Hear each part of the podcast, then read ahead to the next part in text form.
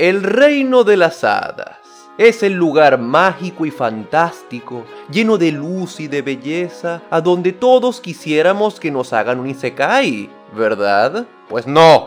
Hoy en Ares de 20 te vamos a mostrar cómo este supuesto paraíso de escarchas y lucecitas es, en realidad, un lugar horrible. Y si tu máster te lanzó en él es porque muy probablemente a tu personaje le van a pasar cosas malas. Eso es correcto, Víctor. Ares de 20 ha sido contratado por la mismísima Corte City para orientar a nuevos aventureros en las informaciones importantes para que puedas disfrutar tus aventuras a full y para que la Oficina de Migraciones deje de recibir tantas demandas. Aquí nuestro panel de exploradores féricos expertos, que ya explicamos en otros videos, en este hermoso mundo penumbra eterna, te dará toda la información al respecto de varios puntos claves, como qué es el reino, qué tipo de vida salvaje puedes encontrar, los hermosos paisajes que tenemos y las personas que viven en ellos, que ya deben saber un poco gracias a nuestro encantador bardo enlatado. Y después yo te daré un par de tips de supervivencia extra, un regalito para terminar bien la experiencia. ¿De acuerdo? Ah, ya, te adelanto uno de esos tips. No digas que estás de acuerdo o no con algo aquí. Contratos verbales son igual de inforzables que contratos escritos. Así que, Víctor, ¿por qué no les cuentas un poco del reino de las hadas? Para empezar, ¿qué es el reino de las hadas? O Feywild en inglés. Y para responder esta pregunta tenemos que tomar una clase de historia básica del mundo de Abeir Toril, que es básicamente el mundo mainstream de Dungeons and Dragons. Cuando los primordiales decidieron crear el plano material, agarraron un montón de agua y piedras y su esencia divina y mezclaron todo como una masa de galletas, para crear el mundo Toril. Más o menos como los mitos de creación de la mayoría de las religiones, pero en esta versión los dioses metieron un poco de su magia divina en la mezcla. Ahora, vamos a imaginarnos que el mundo que quedó tras la creación es una bandeja de galletas con chispitas de colores. Los primordiales querían una bandeja de galletas que fuese presentable, modesta y bien balanceada. Así que empezaron a separar algunas de las galletas. Las galletas que tenían demasiadas chispitas de colores y eran excesivamente chillonas y dulces, las pusieron de un lado. Y las galletas quemadas e insípidas las pusieron del otro lado. Lo que se conoce como el mundo material son las galletas medianamente homogéneas que quedaron en la bandeja. La pila de galletas feas y quemadas es la infraoscuridad. Víctor en realidad quiso decir plano sombrío, solo que ambos son tan oscuros que le cuesta diferenciarlos. Y la pila de galletas fosforescentes y escandalosas es el reino de las hadas. Usando una terminología que me dé menos hambre, el reino de las hadas es una especie de dimensión paralela al mundo material, que está formada por las partes más brillantes y vívidas que los dioses separaron de este. Es como una reflexión escandalosa e incómodamente hermosa del mundo material. De la misma forma, la infraoscuridad plano sombrío es una reflexión sombría y deprimente del mundo material. Pero eso lo veremos en algún próximo video. Como dije antes, el reino de las hadas es como una reflexión o una proyección del plano material. Y esto es, de hecho, bastante literal, pues el reino de las hadas no solo corresponde en apariencia al mundo material, sino que también tiende a reflejar la mayoría de las cosas que pasan en él. Es como un filtro de Snapchat lo que haces con tu cara se verá reflejado en la pantalla de tu teléfono, pero con estrellitas y orejas de gato. De esta forma, si deforestas la selva del Amazonas en el mundo material, el Amazonas mágico del reino de las hadas va a deforestarse solo también, para poder parecerse más a su versión del mundo material. La oficina de migraciones pide que por favor no deforesten sus bosques materiales para por favor no perder nuestros bosques que mucha gente vive ahí. Jaja, no lo hagan. Siendo una reflexión excéntrica, el reino de las hadas tiene versiones exageradamente hermosas o épicas de las cosas que están en el mundo material. Por ejemplo, el Ávila de Caracas allá podría ser un volcán de chocolate. El obelisco de Buenos Aires un cristal de magia condensada que irradia fabulosidad. Y el Cristo Redentor de Río de Janeiro un elemental de piedra gigante que baila samba. Veremos más de la geografía de este plano más adelante. Pero para condensar un poco, el reino de las hadas es como el mundo normal, pero con la saturación de color al máximo, en Full HD 4K y con cosas raras. Así que sí, aventurero, el reino de las hadas es como drogarse con LSD. Todo brilla y los colores danzan y ves cosas raras por todos lados. Pero lo más importante es que, al igual que con una borrachera o una nota con alucinógenos, el tiempo pasa de una forma extraña y después de salir del reino de las hadas, capaz no te acuerdes de una mierda de lo que hiciste ahí. Claro, si es que sales de ahí. Y aquí es donde te recuerdo que el reino de las hadas no es el paraíso veraniego que todo el mundo te quiere vender. No, es un lugar horrible. Primero que nada, el reino de las hadas es como la capital universal del Isekai. ¡Ay, eso es bueno! No, la gente cae en este plano de formas random y totalmente arbitrarias. Normalmente necesitarías un portal para viajar de un plano a otro, pero no con el reino de las hadas. Este plano literalmente escupe portales en cualquier parte para chuparse al primer idiota que se cruce con ellos. Es como pasa en las historias del mago de Oz, de Alicia en el País de las Maravillas y de Space Jam. Te metes en una madriguera de conejo, un tornado se lleva a tu casa o un agujero de golf te chupa y terminas en el reino de las hadas. Lo único que necesitas para llegar a este lugar es tener suficiente suerte o mala suerte. Ahora, digamos que fuiste al baño y te tragó el inodoro y terminaste en un isekai en el reino de las hadas. ¿Cómo sería eso? ¿Tendrías un viaje épico lleno de poderes mágicos y waifus? ¿Voy a hacerme amigo de Shrek y de Peter Pan? ¿Voy a jugar básquetbol con Box Bunny? No, ¿Sabes esos cuentos de hadas que le contaban a los niños para que no se portaran mal? No las versiones PG-13 de Disney, no, las versiones de los hermanos Grimm. Todos esos cuentos en los que los duendecillos te acosan por las noches, las brujas se comen a los niños y el lobo feroz devora a tu abuelita. Bueno, eso, eso es el reino de las hadas. Pero en el reino de las hadas no hay criaturas feéricas. Oh, sí. En el mundo de las hadas hay de todo tipo de criaturas feéricas. El asunto es que esas criaturas, las hadas, los sátiros y todo eso, no son como Campanita o los personajes de las películas de Shrek. Todos los habitantes del reino de las hadas son engañosos y caprichosos. Todos quieren divertirse y bromear contigo. El problema es que su definición de diversión es meterte en un capítulo de Yacas. Mandarte en misiones imposibles de completar por los loles, invitarte a fiestas para emborracharte y sacarte fotos vergonzosas y hackear tus cuentas de redes sociales para publicar porno en ellas en tu nombre. Las criaturas de este plano llevan el troleo a su expresión más oscura y peligrosa. No están para reírse contigo, están para reírse de ti. Las hadas no son tus amigas. Cabe destacar que esto es una horrible sobresimplificación de la hermosa y variada cultura feérica y que el Centro Cultural de Básquetbol y otros deportes del señor Box está abierto desde hace muchos años y es una gran parte de nuestra comunidad. ¿Qué?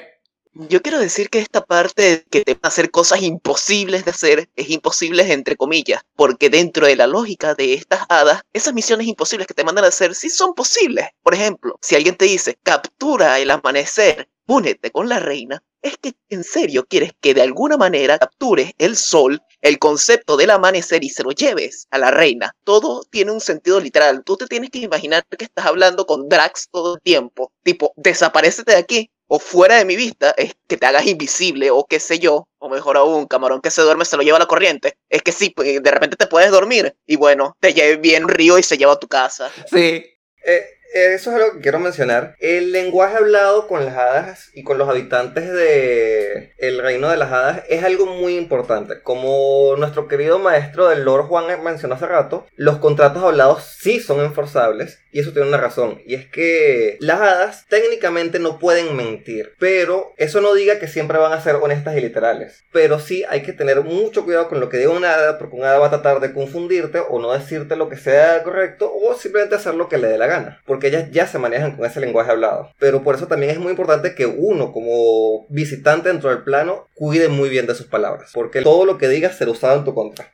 Cabe destacar que solo porque las hadas son particularmente capaces en el mismísimo sistema que rige todos los planos y todos los dioses, que es este reglas de cortesía, no significa que pueden venir diciendo este tipo de cosas de que, oh sí, todas tus palabras serán usadas contra ti, porque no es totalmente verdad, no es totalmente mentira, pero no es totalmente verdad. Bueno, ok, ya que Víctor nos dio esa iluminante vista a lo que es la- el reino de las hadas en su generalidad, vamos a hablar un poquito más de esa geografía que está tan amarrada al mundo suyo de donde vienen. No vayan a ninguno de esos lugares. Ya están aquí, Víctor. Ya están. Así como dijo Víctor, la Tierra de las Hadas o Feywild no es más que un reflejo del mundo físico en que se encuentren tus jugadores. De hecho, cada vez que Wizard of the Coast implementa este plano en alguna de sus aventuras, lo implementa básicamente como le venga en gana. Por lo cual, el mapa de este plano puede ser tan diverso como lo es tu mundo o incluso no necesita estar obligatoriamente interconectado. Si quieres, puedes verlo como los juegos de Zelda, Link to the Past y Link Between Worlds. El Reino Sagrado, o Lorule, serían las versiones del Páramo Sombrío, o sea, Shadowfell, o de las Tierras de las Hadas de Irule. Bueno, a lo que compete para ustedes, aventureros que vienen a visitar esta fantástica Tierra de las Hadas. En el único mapa oficial de esta zona, que más reciente que encontré, es como dijo Víctor, el de Abertoril. Ahora, ¿qué sitios te interesa visitar y cuál es su geografía? Empezaré por las tres ciudades Eladrin. La primera, Astrasarian, que es la ciudad más bella en todo sentido, con arquitectura hermosa, la academia de magia más importante en todos los planos, economía creciente por ser portuaria, con larga historia por las casas de nobles establecidas y liderada por la sobrina de la reina veraniega, Tiandra. El sitio perfecto para que emigres al intentar huir de Latinoamérica, o por lo menos eso parece. Mentira. La siguiente ciudad es Mithrandine. Sí, esto pareciera sacado de Tolkien. La ciudad hecha a punta de los mismos árboles del bosque de las hadas, decorado con bronce, cobre y oro, porque brilla, así de simple. Aquí es cuando vas a mudarte cuando estás viejo porque el tiempo no pasa o todo se deja para un mañana eterno. Nadie sabe la hora en este sitio ya que no hay reloj y todo se mueve tan lentos como el perezoso de su utopía. Se mueven lento porque cuando se movían rápido crearon un hueco en la tierra que dio origen a todas las fuerzas oscuras y horrible que viven en la infratierra de las hadas, o también conocido como el Feldark. Así que ahora hay un castillo en donde está el sello que obstruye esa entrada para que nadie se vaya al oscurito. Yo tenía entendido que el hueco se creó porque hubo un momento en el que la- las cosas, el tiempo se movía rápido. Luego los siete magos estos crea- crearon un sello y para que el sello no se deteriorara, de- de- detuvieron el tiempo allí porque ja. Y la tercera ciudad Eladrin es Shinaelestra, la ciudad donde eres un guardia fronterizo y peleas eternamente todos los atardeceres, noches y madrugadas y en el día te pones a vivir haciendo vino. Verás, te explico. En el día esta ciudad está en la tierra de las hadas y a la medianoche se desvanece para aparecer en el bosque de los lamentos en Abertoril. También es la ciudad que está arriba de las cavernas de los Fomorianos, así que la reina Connomae o la reina del otoño está atacando cada atardecer para invadir la ciudad, desvanecerse a la medianoche y lograr aparecer en el plano real de Abertoril y conquistar el mundo de los mortales. ¡Qué bonito! Y en el bosque de los lamentos atacan los trolls y otras criaturas del bosque porque quieren la sangre de los habitantes. El Valhalla se aproxima bastante a lo que es esta ciudad, realmente. Pelea sin fin y después vino y festín para festejar la barbarie. Otros sitios de interés van directamente relacionados con los biomas de este plano. Tienes el Valle Piedra Rota o Broken Stone, donde viven todos los furros haciendo negocio y siendo vigilados por el hombre lobo Víctor Mazán. Víctor siempre vigilando sus furros, qué clásico. No, no sabía que tenías ese, ese trabajo medio tiempo, Víctor. Pero bueno, para adelante, progresando. Ven, se los dije. El reino de las hadas es un mundo infame que no solamente te quiere joder, también ensucia mi reputación. Para nada, es un trabajo muy apreciado por la cultura general. Este es básicamente un valle rodeado de zonas montañosas rocosas. A nivel de geografía o flora no hay mucho que destacar. Por otra parte, las ruinas de Sendriane era la ciudad élfica más perfecta que existía y fue llevada a su destrucción en la guerra de las tres razas élficas al separarse los planos. Qué bello, ¿verdad? Ahora tiene sitio para explorar. El propio Feydark o infratierra de las hadas existe para que hagas tu sueño realidad de ser espeleólogo o geofísico, que es toda una red de cavernas subterráneas que se encuentran debajo del bosque de las hadas y donde habitan los Fomorianos y la reina de la corte de los Unsili. Aquí habitan todas las criaturas de naturaleza realmente malvadas de este plano, al igual que un montón de hongos pensantes. Para ser todo subterráneo, la verdad es que la abundancia de fuentes de agua y de flora y fauna eh, es más de lo que uno espera y es tan diverso como en la superficie. Después tenemos la Isla del Terror, que es una isla volcánica donde marineros van a sobrevivir eternamente por incautos y estúpidos. Bien. No hay nada bueno o bonito en este lugar, solo que hay playas. Luego vienen los pantanos del Murkendrau, donde viven las brujas. Sí, como la del cuento de Hansel y Gretel que mencionó Víctor. Y estas brujas te hacen en efecto comer dulces para luego devorarte o te hacen una maldición, un sortilegio o lo que les venga en gana porque les divierte. Es una zona pantanosa sin fin donde todo es más oscuro, insectos te acechan y la magia de las brujas que abunda en el sitio te hace pasar los peores momentos. Luego están las planicies del trueno resonante, que son fronterizas con el pantano. Un sitio verde, plano, bonito, donde hay tormentas eléctricas 24/7 por culpa de los centauros que adoran al dios de la tormenta. Luego tenemos el laberinto del fauno. Perdón, no fauno, quise decir Fazangan que está entre el bosque de las hadas y el valle de los furros. Es un laberinto cambiante donde vive la reina Driada y que te mantiene allí atrapado sin poder salir y sin llegar al centro para que reclames el tesoro de la reina. Wing wing. Ligeramente similar al dominio del terror de Icat, del cual hablamos antes en nuestros videos de Ravenloft que puedes ir a ver. También tenemos el terreno de lo que vendrían siendo las hadas del invierno, la zona conocida como el Valle de las Noches Largas y donde se encuentra la fortaleza de lágrimas congeladas. Para maximizar el efecto de esta sección que va a describir, por favor pongan su música favorita de bandas como My Chemical Romance o Nightwish, para darle esa extra atmósfera. Exactamente, y con esa misma atmósfera, esta zona gélida es en realidad una zona con montañas nevadas y todo el lugar está cubierto por hielo. ¿Por qué te preguntarás? Muy fácil, el príncipe del verano, hijo de la reina Tiandra, le rompieron el corazón y se quedó solito y triste, llorando en su cuarto. Y como nunca fue feliz, toda la zona se congeló y su palacio quedó en ruinas. Así que esto es la Antártida, básicamente. Luego tenemos el reino de Nactur que es toda una zona de desierto árido, tal cual como Arizona en Estados Unidos o el desierto de Nazca en Chile. Aquí está el reino de los goblins, porque sí, no se nos olvidaron estas criaturitas. Son todos mercenarios y van a hacer las misiones suicidas o casi imposibles que mencionó Víctor y Juan antes. Eh, estas misiones se las piden para hacerlas en los otros biomas. ¿Ves? Tienes biomas para todas tus aventuras. Tienes muerte por hipotermia, muerte por insolación y deshidratación, muerte por infección en pantano o enfermedades transmitidas por zancudos, plagas y brujas, muerte bajo tierra, muerte relampagueante y hasta el bioma para tu one shot playero. La oficina de migraciones no toma responsabilidades por muertes ambientales en el mundo de las hadas. Ah, nunca toma responsabilidad de nada. Hey, si mueres porque eres tonto, no es mi culpa, ¿ok? Yo nada más quería ir al baño.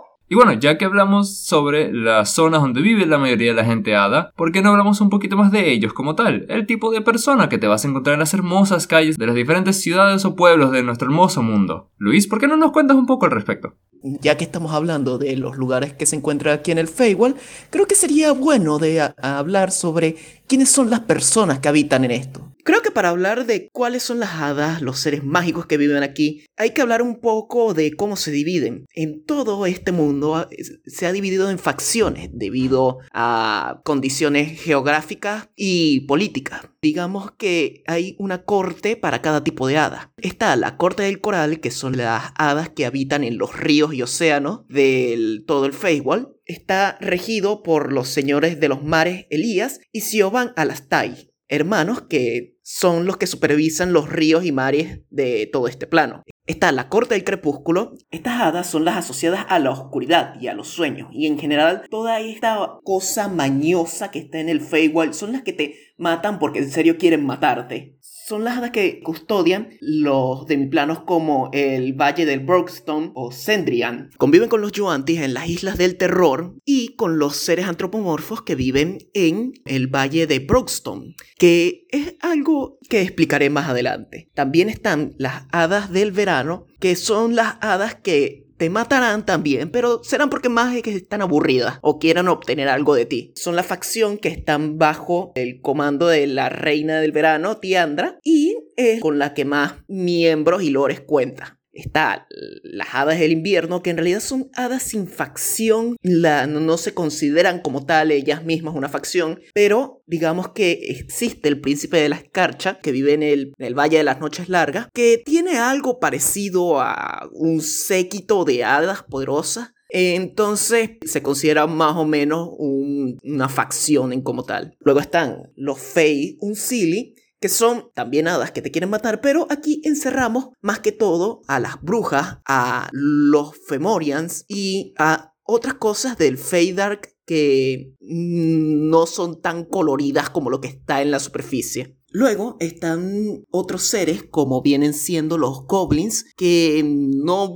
forman parte de ninguna facción en particular, sino que se encuentran en el demiplano de Nachur, que aquí es un plano también peligroso como todo en el Feywild, pero es porque los goblins te quieren secuestrar para comerte o para llevarte hacia una bruja para hacer algún tipo de ritual. Cabe destacar que en las ciudades superficiales es donde se encuentran los Eladrin, que son estos elfos que son más coloridos como todo aquí en el plano de las hadas, eh, no son pálidos como tal, sino que tiran brillitos, son más bronceados, digamos. Y en la infratierra de las hadas, además de, eh, de estos Femorians, que son gigantes deformados por una magia extraña hace mucho tiempo, es donde se encuentran los Drows. Esta distinción entre los elfos eh, se generó, como dice el lore de los libros, por una pelea que hubo entre los primeros elfos, tres hermanos, eran dos hermanas y un hermano, una de ellas que por diferencias fue desterrada a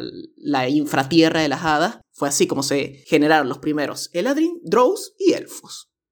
Muchas gracias, Luis. Pero hay que hablar de una cosa más, que es qué hay más allá de estas hermosas ciudades turísticas llenas de gente colorida e interesante. ¿Qué tipo de animales y plantas puedes conseguir por ahí por, bueno, el reflejo de sus bosques y el reflejo de los diferentes biomas que podemos conseguir por nuestro hermoso mundo de las hadas? Bueno, querido aventurero, yo vengo ahora a hablarte de lo que es la fauna y la flora del reino de las hadas. Algo importante que hay que tomar en cuenta es que estos registros que estoy tomando son registros de aventureros que han regresado al reino de las hadas. Pero rara vez un aventurero que regresa al reino de las hadas se adapta de nuevo a nuestra vida común y corriente. Así que hay que tomar las cosas con un granito de sal. Vamos a empezar por la flora, que es una parte bastante interesante. El reino de las hadas en general tiene flora que podría llamarse similar a nuestro plano material, aunque están bastante influidas en magia y tiene ciertas especies que son autóctonas específicas del plano. Por ejemplo, están unas uvas que se llaman las uvas faéricas,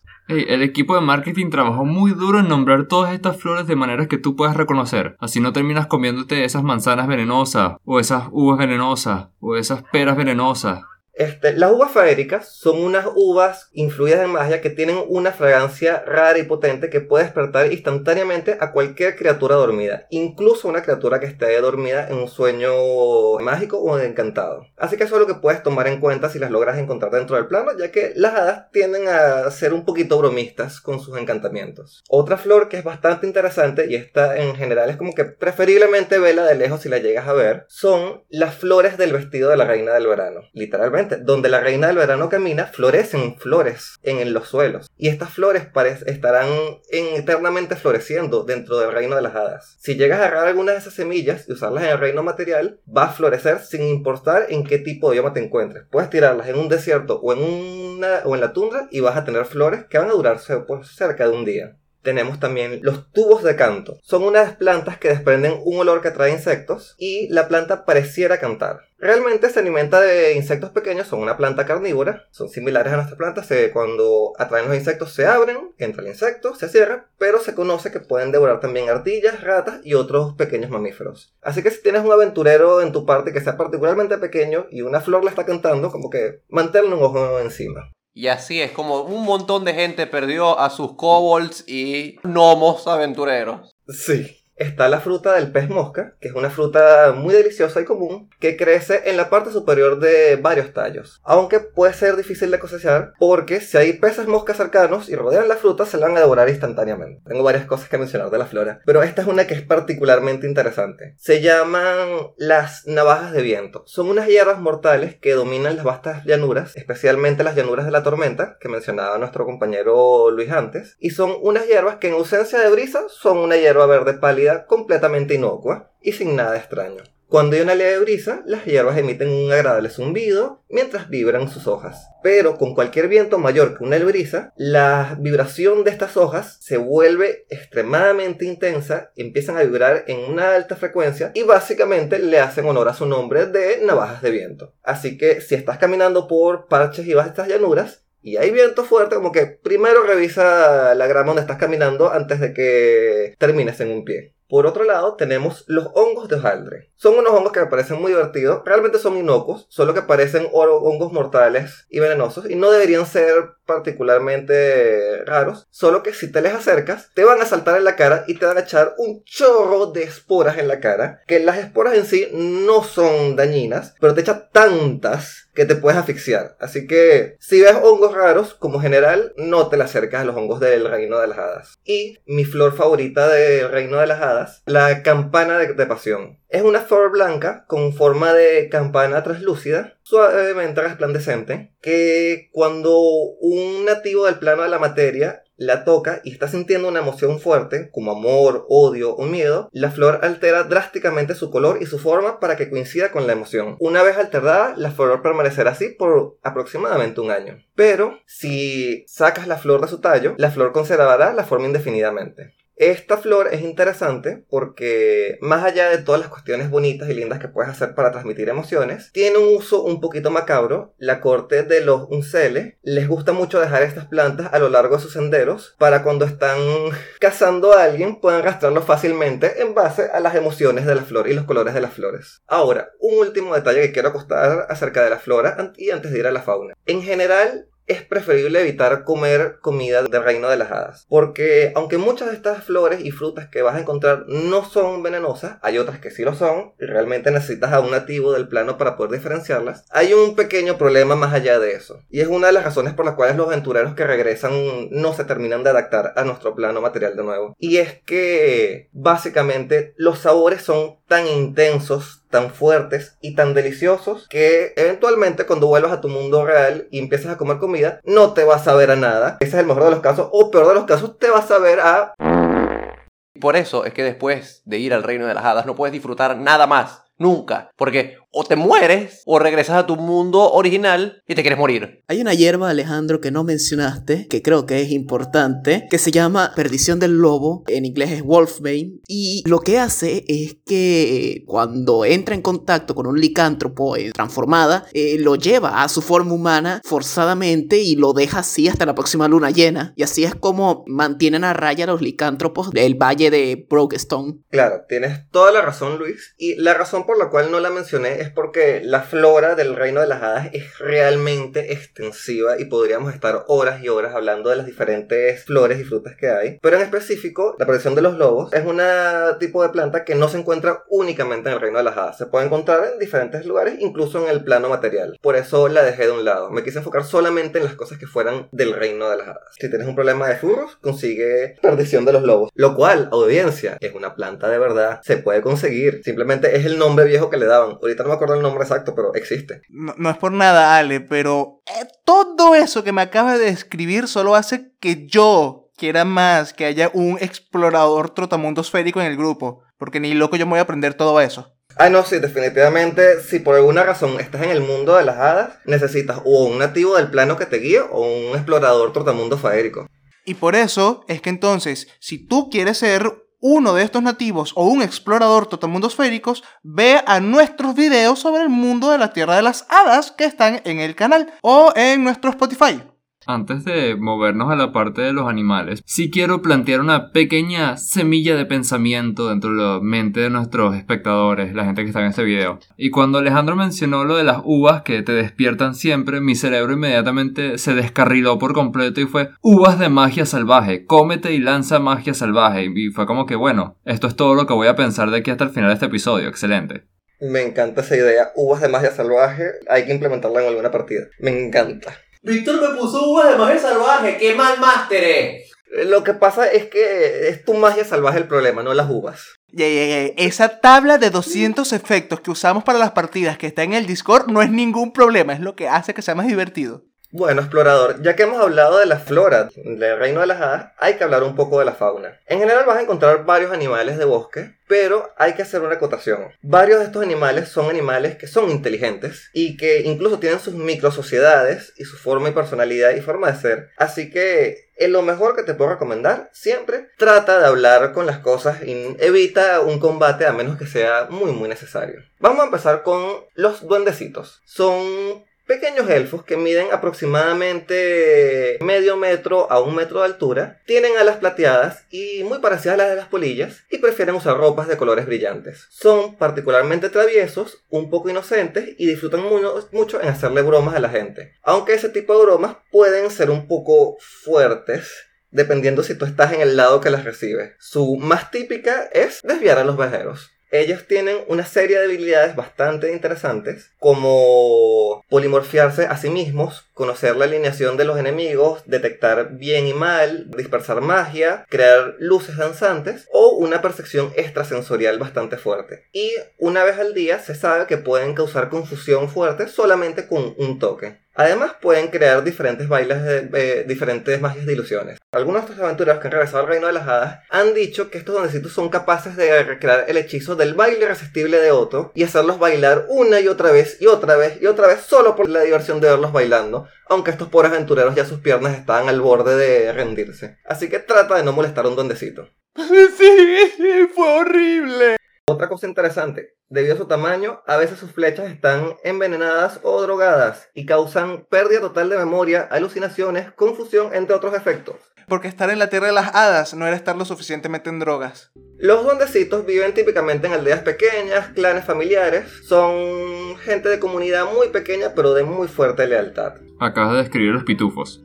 Y gracias Juan por mencionar a los pitufos, porque en este momento quiero recordarte, aventurero, que en el reino de las hadas también hay pitufos. Se llaman redcaps o capuchas rojas y son como pitufos con sombreritos rojos. ¿Y saben por qué son rojos? Así es, porque pintan sus sombreritos con tu sangre después de que te asesinan. Y siempre, siempre pueden necesitar más sombreritos rojos. Uno diría que no, lo hacen con cerecitas, pero no. Agarran y la sangre se quita con menos fuerza, o sea, es más permanente. Cabe destacar que todos los territorios reconocidos de las capas rojas están claramente marcadas con señalización perfecta y correcta. Así que si caen en sus territorios, es descuido de ustedes. No, no, no. No le crean a Juan. Están marcados en el mapa, sí, están marcados como tiendas de regalos. No, no, no. Eh, hay un cartel gigante con un sombrero rojo. Eso es todo lo que necesitas saber. Los Redcaps eran, o sea, eh, eh, originalmente eran elfos, pero a mí me, da un poquito de lástima los Redcaps, porque la gente los ve y dice, no, ellos son malvados caóticos, asesinos con sed de sangre insaciable y tal, son lo peor que existe. Y tienen razón, pero realmente lo hacen porque ellos necesitan matar para seguir existiendo. Cada vez que matan a alguien, absorben un poco de la esencia de esta persona. Y sus sombreros puntiagudos siempre deben permanecer empapados de sangre fresca. No se sabe si esto es una necesidad biológica lógica o una necesidad psicológica, pero es una necesidad inquebrantable para los Redcaps. Si alguna vez te encuentras en territorio de Redcaps, debes tener cuidado porque ellos prefieren atacar desde emboscadas, poniendo trampas y cazando a sus bestias. A pesar de que están locos, son inteligentes. No los subestimes. Podrás pensar, oh, es un pitufo con una guadaña. Y no, es más que un pitufo con una guadaña. Él vive matando. Él ya ha matado a gente antes. Tú no eres su primera víctima, tú eres su presa. Si te encuentras en territorio Redcap,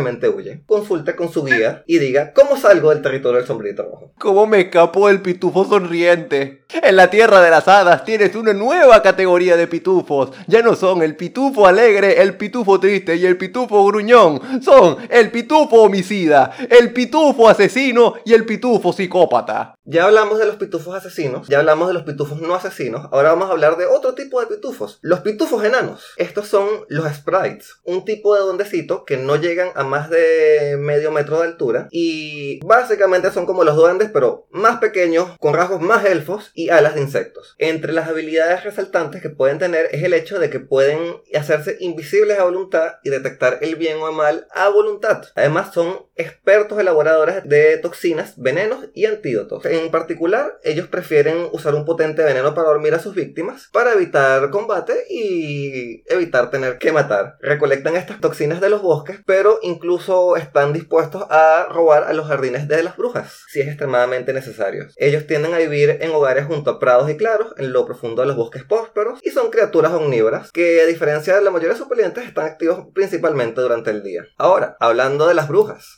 esto es una cuestión interesante. Por favor, no, no liguen una bruja animal porque los va a matar. Hay posibilidades de negociar con una bruja, especialmente las brujas le gustan objetos mágicos o hechizos desconocidos, rituales, conocimiento. Y si una bruja está interesada en algo que tu parte o grupo exploradores tenga, créenme que lo va a notar, porque la bruja va a estar que sí, en la cara de esa persona, oliéndolo, explorándolo, metiéndole manos, jurungándolo, porque ellas no tienen concepto de espacio personal. El origen de las brujas es algo que se desconoce completamente, está ligada a una antigua maldición oscura del reino de las hadas que tiene que ver con las fuerzas primogenias que crearon el plano y cuya falta mágica terminó creando una especie de hadas a partir de las pesadillas, que son estas brujas, partes iguales de horrible y atroza, encarnaban lo que significa ser feo por dentro y por fuera, tomando la forma de viejas antiestéticas. Son universalmente únicas en sus formas y gestos, pero hay rasgos típicos comunes entre ellas. Parecen viejas jorobadas, mujeres arrugadas y amargadas por la vida, con una expresión bastante desagradable, verrugas, lunares, dedos largos y esqueléticos, y usualmente usan telajes desombrosos como su ropaje, depende si son brujas de bosque o brujas de pantano, o brujas de otro tipo, porque hay brujas para los diferentes biomas de nuestro reino de las hadas, solo que se mantienen en las partes oscuras de estos reinos, viven en aquelarres, familias pequeñas de brujas que se apoyan en entre ellas y siempre tienen al menos tres o cuatro planes de escape distintos de donde están y varias casas de repuesto a donde ir toda vez que todo sale mal. Existe una vieja leyenda o mito de que las brujas capturan seres humanos, especialmente humanos jóvenes, infantes, para alimentarlos, engordarlos y luego comérselos. Esto es completamente cierto. Sucede. Ten cuidado con las brujas. Son uno de los principales peligros del reino de las hadas. El reino de las hadas no está en ninguna forma afiliado con, con todas las brujas que viven en esta zona. Pero ahora hablemos de algo que a todo el mundo le gusta. Perretes. En específico, en el mundo del reino de las hadas existe una raza de perros llamado los perros intermitentes, lo cual es un nombre que podría sonar peculiar, pero es una referencia a su habilidad innata de usar el conjuro intermitencia, que es una forma de teletransportación sobrenatural. Los perros intermitentes tienen inteligencia promedio, más que la de un perro común, pero no es como que te va a estar hablando y diciendo, hola, ¿qué tal? ¿Cómo está todo? Soy un perro intermitente. No.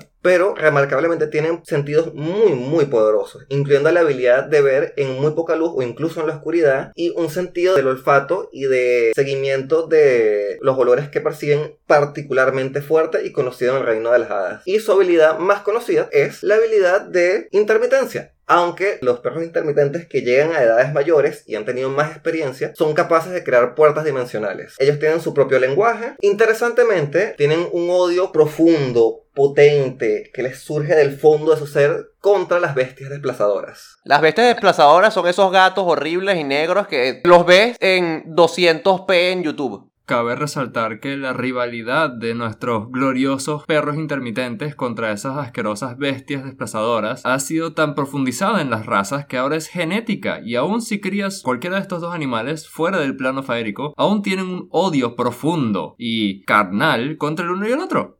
Tenemos a los perros intermitentes, ahora tenemos a los gatos intermitentes. No, desplazadores. Son criaturas parecidas a los gatos, a veces escritas como panteras o pumas como de seis patas y un par de tentáculos largos que borbotean de sus hombros. Sí, son gatos extraños. Cubiertos de una piel azul negruzca. Ellos tienen una habilidad innata, que es lo que les da su nombre, para desviar la luz, haciéndolo parecer uno o dos pies distintos de su posición real, siendo difícil ver exactamente dónde están, se ven borrosos, se ven como mencionó Víctor antes, un video de YouTube de los años 2000 que su calidad máxima era 360 si tenía suerte.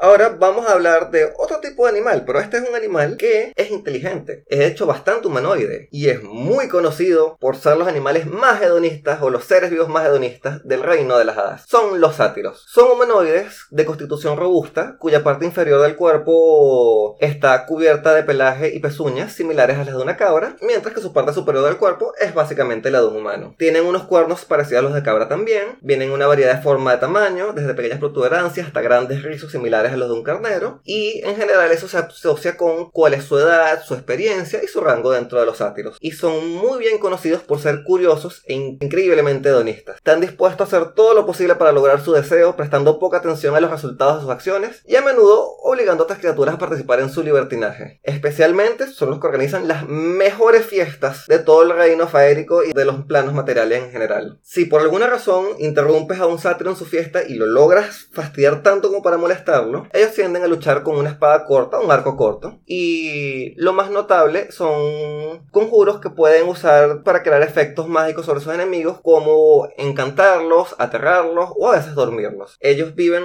en sociedades grandes donde se reúnen para hacer celebraciones a fiestas sin importar lo que estén festejando, y típicamente viven en bosques frondosos y templados. Es su hábitat favorito. Los sátiros son conocidos por involucrar a otros seres, principalmente porque son nativos del plano del reino de las hadas, driadas, otras hadas o Eladrin. Pero si ven humanos también los van a querer involucrar en sus fiestas. Y no aceptes una fiesta de un sátiro menos de que estés feliz con el concepto de orgías. Solo, solo coto. Ahora hablemos de otra criatura que también es mitad humano y mitad un animal. Los centauros. Son criaturas grandes que viven en los bosques templados, tienden a vivir vidas solitarias o, en raros casos, en tribus, tribus pequeñas y son descritos como rápidos y seguros. Ese es su propio credo como centauros. La parte superior de un centauro es humanoide y su parte inferior es la de un caballo grande. Son seres grandes y fuertes. Son una raza muy orgullosa, muy inteligente, que se encuentran para enfocar la paz y el equilibrio con la naturaleza, pero son perfectamente capaces de actuar con violencia cuando surge la necesidad. Si en algún momento te encuentras con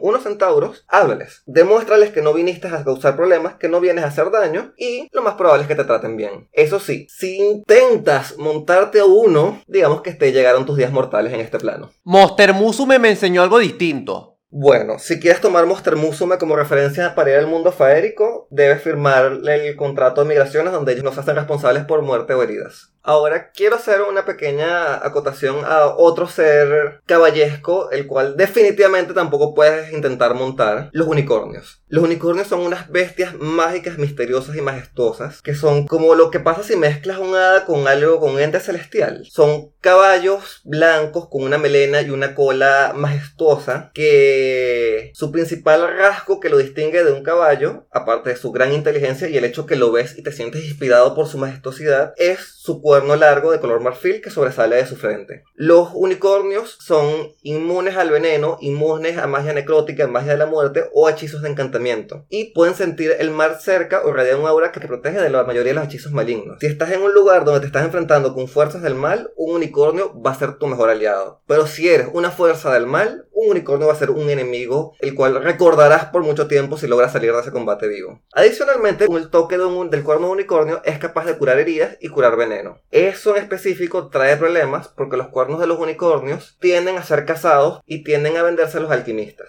Si por alguna razón entras en el mundo del reino de las hadas y tienes algo hecho a base de cuerno unicornio, bótalo, tíralo lejos, lávate, lávate la ropa, lava tu inventario, o sea, que no quede rastro de eso, porque te vuelves el enemigo público número uno.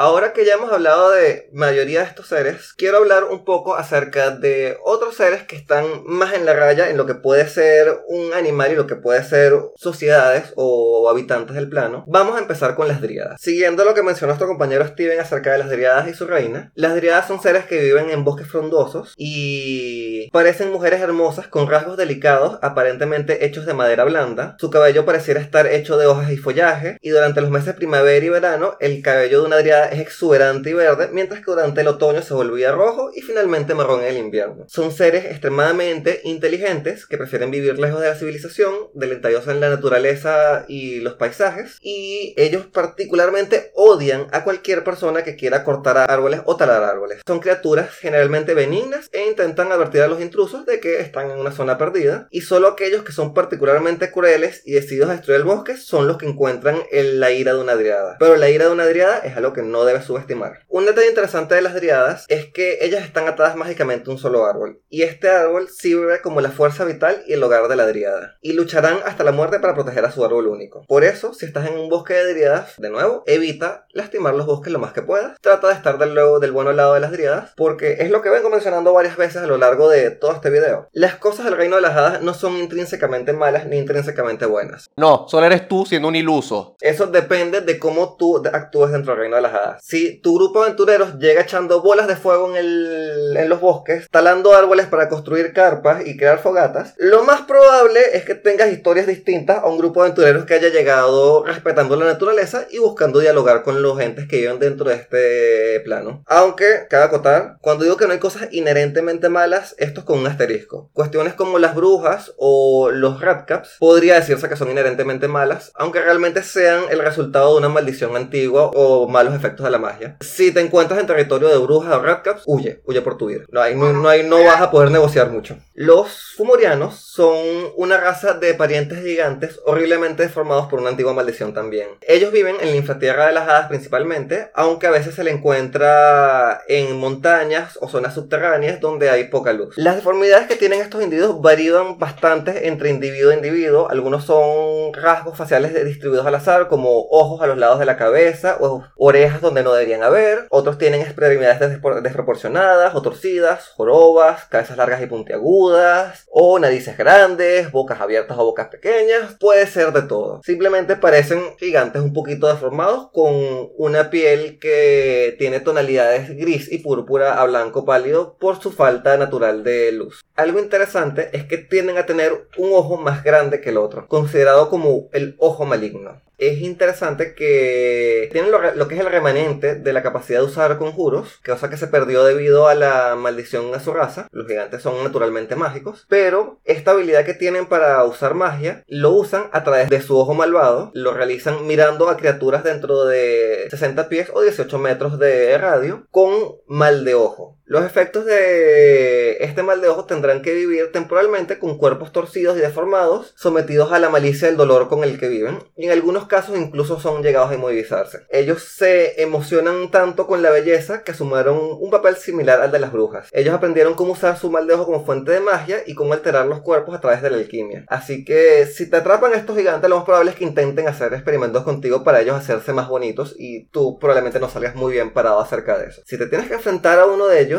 toma en cuenta que son capaces de lanzar piedras como lo hacen los demás gigantes y tienen fuerza relativa a la de un gigante. Usan masas, usan piques de guerra, usan martillos de guerra, usan básicamente cualquier arma que puedas encontrar también en, la sección de demolición de una constructora. Y una estrategia típica para ellos es acercarse sigilosamente a los oponentes. Ellos son maestros de las cavernas y se mueven mover muy sigilosamente dentro de estas cavernas. Llegarle por las espaldas y pegarles un martillazo en la cabeza lo más fuerte que puedan. Así que hay muchos casos en los que realmente ni siquiera vas a tener un combate con estos gigantes. Simplemente vas a estar caminando por una cueva, ¡puf! te dormiste y te despertaste con trauma cerebral o muerto. Los Fomorians, las criaturas que son tan feas por dentro como por fuera. Esas eran las brujas, pero estos eh, también heredaron un poquito de ese título. Yo quiero mencionar algo interesante acerca de los Fomorian, que es que ellos pueden vivir con poca o ninguna comida durante muchas semanas, y sus alimentos típicos tienden a ser con comidas subterráneas, como hongos, líquenes, varios tipos de plantas, murciélagos, peces y ratones, pero tienen un favor muy especialmente marcado. Aman el sabor de mamíferos grandes. ¿Y ustedes saben qué es un mamífero grande? Casi todos los humanoides. Sí, eso fue para nada preocupante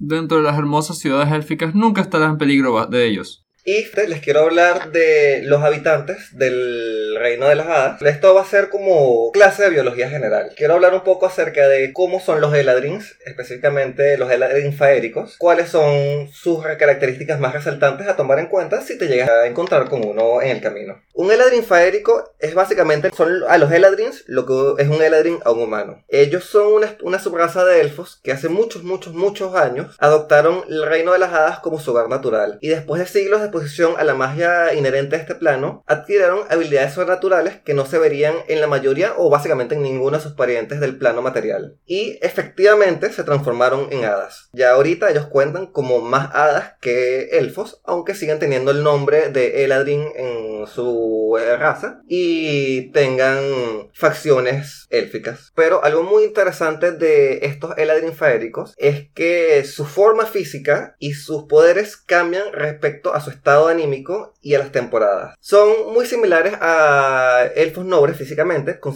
aunque considerablemente más delgados. Es común que sus ojos brillen, dado su conexión con la magia del reino de las hadas, y su color de piel y color de cabello cambian dependiendo de sus estados de ánimos, y en específico son identificables con estaciones del año. Tenemos los Eladin de primavera, que están canalizando toda la energía de la alegría y la felicidad. Ellos tienden a ser de colores vívidos, amarillos, verdes, felices, y son conocidos por ser innatamente capaces de usar una serie de conjuros como encantar persona, confusión, cautivar, terreno alucinatorio, danza irresistible, sugestión, risa espantosa, muchos efectos de ese estilo. Principalmente lo usan si te llegas a enfrentar contra uno de ellos para unirte a sus fiestas y sus cosas por el estilo. Son de los Eladrin los menos hostiles y los más fáciles de razonar porque están en un estado perenne de felicidad y excitación. Pero de ahí vamos a los Eladrin de verano, los Eladrin féricos de verano. Ellos invocan la feroz agresión de la temporada de verano, son de colores rojizos, colores fuertes, colores que invocan el fuego y no tienen, no tienen habilidades innatas para usar hechizos, pero tienen una fuerza y velocidad sobrehumana, sobreélfica y realmente son uno de los enemigos más poderosos que te vas a enfrentar dentro del reino de las hadas. Si hay un Eladrin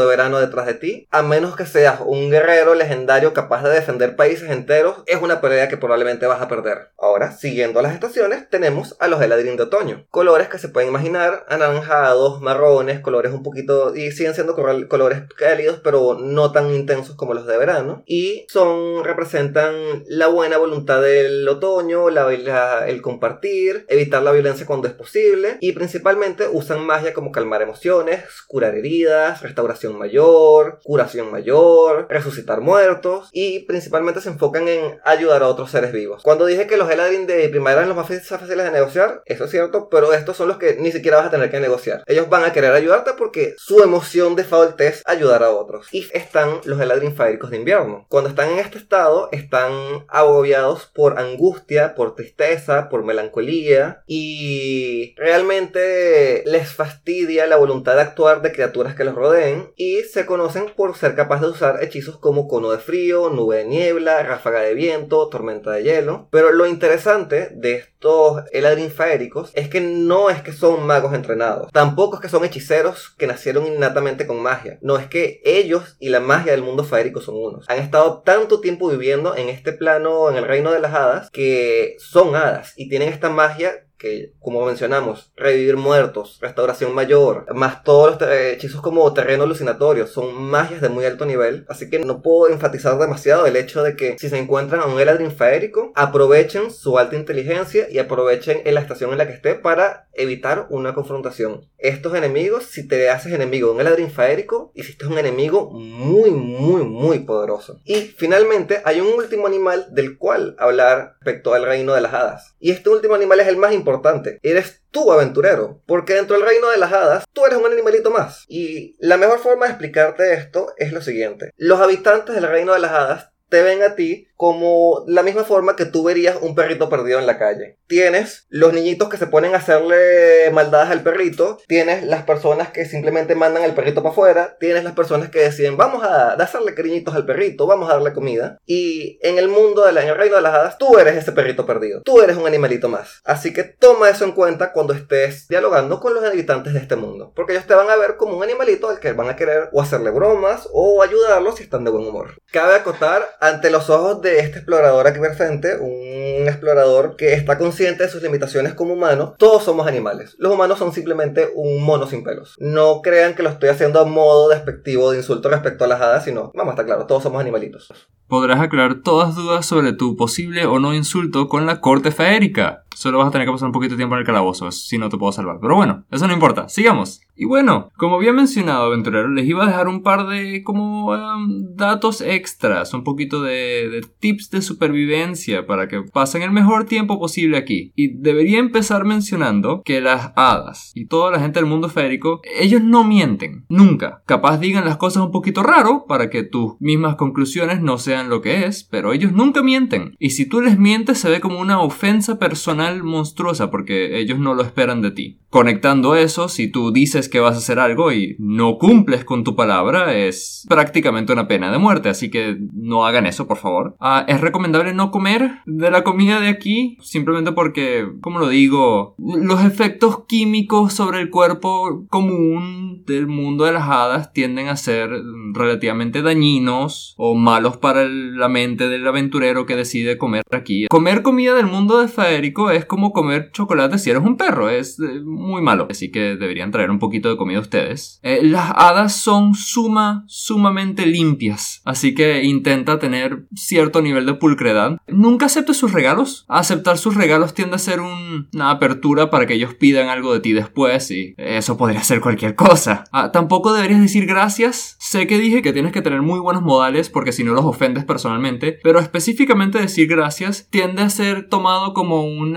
cheque en blanco, por así decirlo, tal que al mostrar algún tipo de gratitud ellos pueden decirte después unos tres meses a pedirte algo totalmente no razonable y es mejor evitar eso. En ese mismo tema, nada es gratis, toda interacción que tengas en este mundo va a ser algún tipo de transacción, así que ten eso en mente cuando estés pidiendo o ofreciendo. Llega Campanita a entregarte una flor y viene tres meses más tarde, dame tu alma. Esencialmente. La privacidad en el mundo faérico es sumamente importante. Las hadas detestan en un nivel cultural que estés chusmeando por sus asuntos. Así que si eres algún tipo de em, ser de bajo mundo que quiere descubrir o adquirir cosas de formas eh, no legítimas, se recomienda o tener mucho mucho cuidado o ni siquiera intentarlo. Un último detalle que es una arte un poco perdida en el juego de mesa de D&D, pero que yo siempre me gusta resaltar porque es una mecánica súper interesante, es nunca le des tu nombre completo a una hada, porque los nombres tienen poder, y si tú les das tu nombre completo, una hada tiene poder sobre ti, de la misma forma que ellos nunca te dirán su nombre completo. Más bien, una forma muy popular para pagar por trueques o eh, momentos desesperados cuando estás lidiando con hadas es ofrecer parte de tu nombre, que trae ramificaciones terribles para después, pero hey, si es un momento desesperado, quién sabe. Ah, y no menciones que conozcas a alguien o que tengas un bebé, solo no lo hagas por el bien de ese bebé. Y si, y si llegas a conocer a alguien llamado Rumpelstinsky, no le deja a tu primogénito cualquier mención de infantes o menores de edad que estén, eh, llamémoslo, libremente rondando y tú sepas dónde están, tiende a terminar mal, así que mejor no menciones eso. Y eso es como que lo más importante de recalcar de lidiar con hadas. Este pequeño tip de supervivencia ha sido traído por ti por esta alianza entre Ares de 20 y la Oficina de Migraciones del mundo de las hadas. Disfruten.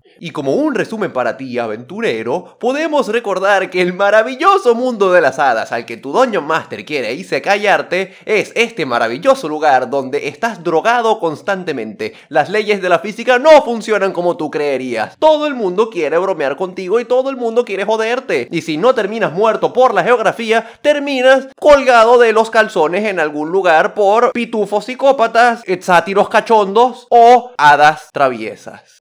Aquí pensando en la cosa de la fiesta, debe ser chistoso, tipo, están en un club o en un lugar y, está el portero, dame tu nombre, y es como que no puedo darte mi nombre, y hay una fila infinita nada más porque nadie quiere dar su nombre. Es increíblemente importante proteger tu nombre completo o tu nombre en general en el mundo de las hadas. Y tú, aventurero que nos escuchaste, dinos, ¿cuál sitio en este maravilloso, fantástico, hermoso, espectacular, nada letal y nada parecido con Australia, este particular plano, cuál sitio visitarías tú? ¿A dónde quisieras ir? ¿A dónde quisieras enviar a otros aventureros? O aún mejor, coloca en los comentarios cuál cuento de hadas quisieras incluir en tu plano de las hadas. No, los de Disney no cuentan. Esos son muy felices. No olvides también ir al Discord, donde justamente recopilamos toda esta información del reino de las hadas. Ve y comenta junto con el resto y ve qué otros planos puedes aprender ahí también. Nos vemos en el siguiente video. Y aquí es donde entra el bardo de la elocuencia, dice, apoyándote en tu misión de querer montar un centauro.